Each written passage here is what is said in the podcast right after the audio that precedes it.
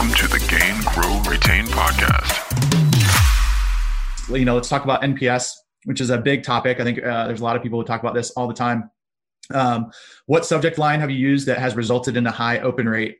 Um, and I would love to even take that a step further. Like even outside of email, you know, email communications, are there other things that you're introducing to your, um, you know, to your customers to try and help increase you know participation in those types of surveys. Uh, I was going to ask Jody to come off of mute, but I think she is not in right now. Uh, but any anybody um, have any good kind of feedback here? Anything that you've used before? Uh, do you do as you know CSMs? Is there anything that you all do to to help make sure and uh, actually get participation on NPS that might be a little bit different? Uh, you've seen kind of move the needle. Uh, any ideas that you guys all have here um, around this? Awkward turtle time. I can, I can chime in. I, I do awesome. something a little bit differently. Um, I, have created a voice of the customer program that doesn't send out a survey. What we do is schedule it, and we're, we're pretty high touch, but we schedule a conversation with our primary points of contact and essentially walk through survey type questions, but keep it very conversational. Uh, I've had so far phenomenal feedback on it, with the exception of one person. So I think those are pretty good numbers. Uh, and I, created a survey uh, just in Survey Monkey, and and we use that. To, and then you know once I'm, I, will tell them, hey, you're going to hear clicks away the keyboard because I'm trying to capture your thoughts, uh, and then I go and put that information into the survey. So I'm actually filling out the survey, um, and then you know we can go ahead and correlate all the information on the back end, so it's it's there. But that's that's actually worked out very well.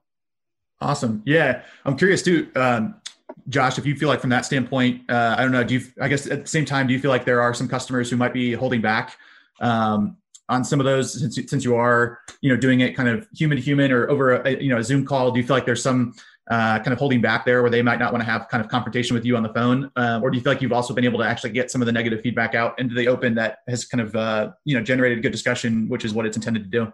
Yeah the, the latter. Um, it has provided them a vehicle to have that human intera- interaction and we do ask for their rating, if you will, on their specific analyst that they work with regularly, uh, and we let them know we want to hear the good, bad, the bad, and the ugly because then we can address it. Uh, and, and we say, you know, the intention of this conversation is not to slap anybody's wrist. It's for us to understand what you're truly going through so we can adapt and improvise and, and move forward. So they, they've been very receptive to that. And, and thankfully, you know, I don't hear a ton of critique and, and I go into these knowing already what their thoughts are on the analyst or our company or services. Um, so I have an idea, but they have certainly provided some candid feedback at times, uh, and it's and it's gone very well, and it's it's given us it's afforded us an opportunity to address that uh, real time. Yeah, I, I love the um, idea behind this too because I think the more that you can actually make it kind of uh, I know you're consistently looking for feedback all the time, but I think also the more that you can make it a concrete event that they can actually, you can say, Hey, we're going to have this meeting and this is all, this is what the meeting is designed for. It's not, uh, it's not like we're going to ask you for feedback after a three hour long meeting, right? Like we're specifically going to have a 15, 20, 30 minute conversation around this feedback. Uh, because I oftentimes think that we kind of jam it in where we can, right? You've kind of got surveys going out, which, you know, when are they really going to have time to do it? And also if you're going to do it after certain meetings that you have, I think it also kind of gets, might get lost in the shuffle. So I like the fact that you're making this an event that you can actually tout as well, maybe to say, Hey, you know, along as you're a customer with us, like you can expect this type of meeting at these types of intervals or, and, and it becomes something that they can actually um, bring maybe their, uh, more cohesive thoughts into like they can actually prepare themselves to have uh, feedback because i oftentimes find too when you just ask for feedback um, without preparation then they're just kind of struggling they kind of grasp at straws as to like well what should i really tell you? Um, so i like that point. Absolutely i'm glad you brought that up. I, when we onboard a customer i give them a heads up that this is what we're going to do after a period of time. So they're already expecting it i've set that expectation i followed yeah. through with that expectation and then just like everything we do in the cs world if there's any action items that come out of it, I make sure to follow up on each and every one or give them updates if I haven't been able to resolve something. So, you know, it's, it's always key to follow up uh, and make sure that's communicated too. Yeah. Awesome. Thanks for sharing that, Josh. Yep. Um, or Joshua, sorry. Um, Bertil, looks like you got your hand raised. What are some of your thoughts here? Yes, hi everyone. Um, so at Gartner, we have an interesting, we don't have a proper NPS in place, but um, the strategy here is to directly jump into what is the outcome of the of an NPS for the vendor. And what we did is one, we're obviously gathering um, insights from the client to adjust our pricing product and so on. But we put together a portal called Peer Insights.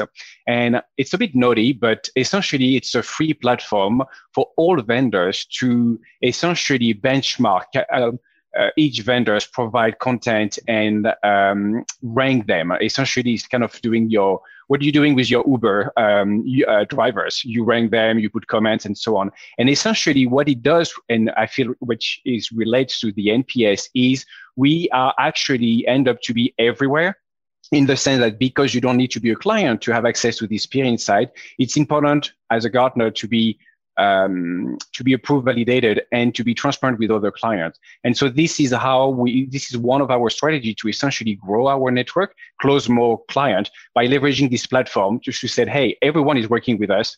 You have to work with us. And essentially, this is our way to connect with new prospect and get the word out. Awesome. I like that. Um, it's an interesting take or interesting angle um, to how you guys have i mean not exactly nps but you're trying to um, kind of solicit some some of the similar information that you can at least mm-hmm. benchmark give it out at a larger um, larger frequency to a larger number of subsets. Um, one of the things that we're doing here at higher logic we're trying to move towards i think this kind of answers carm's question um, in the chat window. We're moving towards surveying customers every single month. Um, and so that's another thing that we're trying to get out of is i think sometimes uh, we've heard in the past how companies are thinking about just nps maybe during June, no matter where you are in your customer lifecycle, you get it, and then maybe during uh, December, so just like twice a year. But they're just doing all their customers at those two times. So what we're trying to do is actually take one twelfth of our customer base every single month um, and go through and do NPS so that we actually have a more consistent feedback loop, so that we can actually follow up. Back to Joshua's point, like if we do one twelfth, then we actually have a manageable amount of, of you know feedback coming in that we can respond to directly we can actually look into some of the issues if we make it too much of a you know i guess tent poles happening just twice a year then um, we're kind of caught in this idea where now we've got thousands of requests at one time and then we're all just struggling for you know three months to get that stuff back to a customer. So that's just how we're approaching it um, at higher logic is kind of one twelfth of the customer base um, you know all throughout. And then we also have a cadence in there where we're going to only reach out to you at most twice a year um, in that 12 month cycle. So uh, if we hit you kind of month one, then we're also going to hit you in month six or eight, seven or eight. Um, and so we're trying to coordinate that also with the, the life cycle of um, the customer journey as well. So trying to think about where that fits um, into there. Then we also have some other CSAT surveys that we're sending kind of after onboarding. Um, and, but I do like Joshua's point of trying to get those. We actually have some enterprise customers where we do them just on the phone. Um, so trying to figure out how, that, how does that um, kind of fit in there as well. And, and we one, one thing to add to that, we've got our executive stakeholder points of contact, and we've got our operational points of contact. We yep. we stick more towards the executive stakeholder points of contact right now, just because of time and prioritization. The plan is down the road to integrate something like this with the operational points of contact as well. That may be a conversation, or that may be a, a survey combined yeah. with the conversation with the executive stakeholders. Yeah, I think it's a great point you made too. Just thinking about the audience, um, I know we're we're going through a lengthy data exercise ourselves in our Salesforce um, instance to try and go through and make sure we have the right stakeholders identified, so that we can actually get down to that level of detail. Um, the other thing I was going to mention too, and I think Alex Wolpa, I think you had mentioned a question too about if anybody's doing in product NPS. Uh, we have we we currently do not do in product NPS. Um, I think we we might be looking into it. Uh, our product team is interested in potentially leveraging that, but I also think um, to me, it might you might be asking um, slightly different questions. Like if it's in the product, I might expect it to be a little bit more product oriented rather than um, thinking about kind of relationship and some of the other aspects potentially. I don't know. I'm just thinking about that as like a user um, out loud. So uh, I don't know if that was Alex Wolpa or if that was Alex Bear. Hopefully it's hopefully that's right. Bear. Yeah, good try. Yeah, if anybody, um, I, we just launched our NPS program uh, two weeks ago, and we're using email surveys. Um, we're getting a little bit lower of a response rate than I thought, which could be it's the first time, it's vaguely the holidays. Um, but we're we're looking at moving more of our onboarding experience into the product itself using something like Pendo. And uh, you know, if anybody has strong feelings about this, feel free to reach out to me because I'm hearing very conflicting information and and um, I'm interested in learning more to see if if we do want to move it um, into the app. Yeah, uh, I would love to talk to you about that. That is something that we're not only the NPS piece, but we're taking our onboarding experience at Higher Logic and we're putting it into Pendo uh, right now so that we can actually have a, a, more guided onboarding approach in the product itself.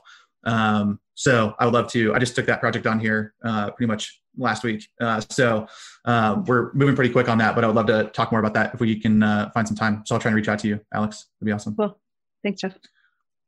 Um, awesome. All right. Stuart has a question. What is the relation between automation and CSM success?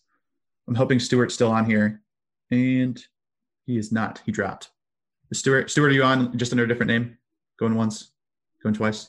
No, but Jeff, uh, that actually came up in, in our group conversation. So I was oh, there cool. with Stuart when we were talking about it. In fact, I think we had seen it in Slido before. So uh, yeah, the question really was like, what is that balance? Like, how do we leverage automation to better make our personal reach outs, our personal touches uh, more meaningful, right? Like if we do everything automated, then, you know, we're just basically bot spamming people, right? So how do we, yeah. how do, how do we make that balance? What does that balance look like? And are there any suggestions that other people have about this is the best, the best way to kind of do that at scale?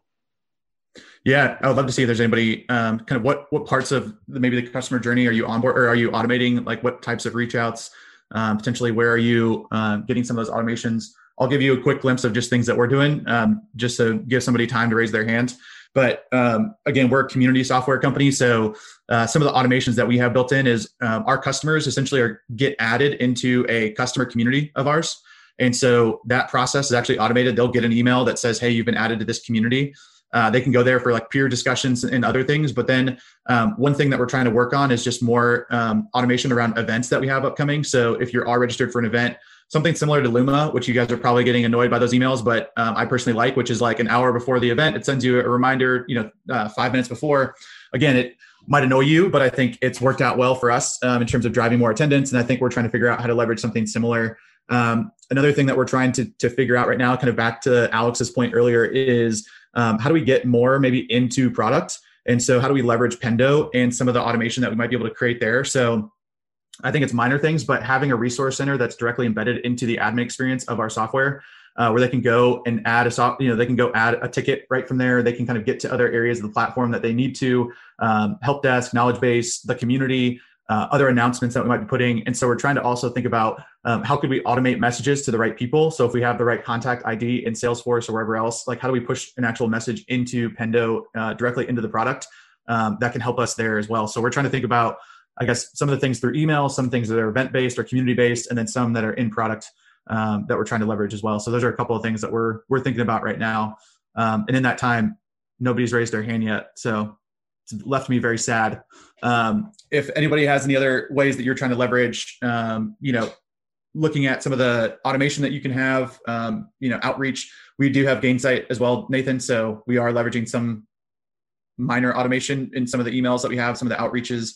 Um, one thing that we're also looking into is Calendly for our CSMs. So when you do reach out, actually having Calendly embedded for our CSM so that our customers could actually just schedule something on your calendar, uh, and then setting up some rules around that. So uh, you can set up things like you know you have a 30 minute buffer before this meeting so that you can actually research for the first 30 minutes before you actually hop into a meeting with your customer uh, making sure you've got enough time in your day you haven't scheduled too many so um, there's a couple of things that we're, we're looking at right now um, just to totally take over that question and answer it but anybody else have any any thoughts hey well, I'll, jeff I'll, I'll, oh yeah oh go ahead patrick i'm sorry what was the name of that software you were just talking about uh, calendly c-a-l-e-n-d-l-y uh, another one's called mixmax and then there's another one that's called Chili Piper. Uh, I would look into. Okay, I'll, thank I'll you. write those. I'll write those into the chat window right now, just so you have Appreciate the. That. Yeah.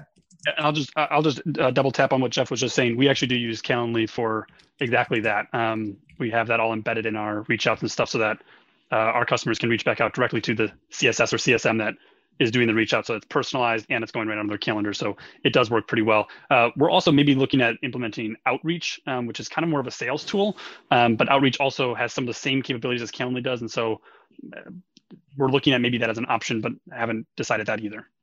Yeah. Yeah, I think there's a lot. Uh, some of these tools, like some of the sales engagement tools, are starting to have um, a lot of implications in the CS world. Uh, we're using a tool called Gong. Um, so Gong records calls. It's generally been used as sales software. So we're using it on our CSM side. You can set up automated triggers. Uh, so we have triggered keywords that happen. So if a competitor gets announced, if um, you know CSM is talking about renewals, we look for certain keywords. But Gong has been. Uh, I'll agree with Alex. She just wrote this in the um, in the chat window, but it's been. We've only had it for probably two or three weeks, so I can't say it's been uh, transformative like you have, Alex, but I think it's pretty strong so far in terms of what we've been able to do. Um, you know, I don't go listen to all the calls that our CSMs are having, but you know, the ability to hop in, kind of see keywords that I mentioned, um, be able to kind of trigger certain reporting that we're looking at, um, kind of understanding different call types that we have. So is it an EBR versus a, maybe a survey call like Josh is, uh, Joshua was talking about earlier? And so being able to see who's talking more on those calls, right? How do we coach things into our CSM? Uh, so that's another one that's just out there that uh, we're trying to leverage as well. Cool. Well, um, we are right here at time. So appreciate everybody joining uh, for another CSM office hours. We've got a CS leadership office hours on Thursday.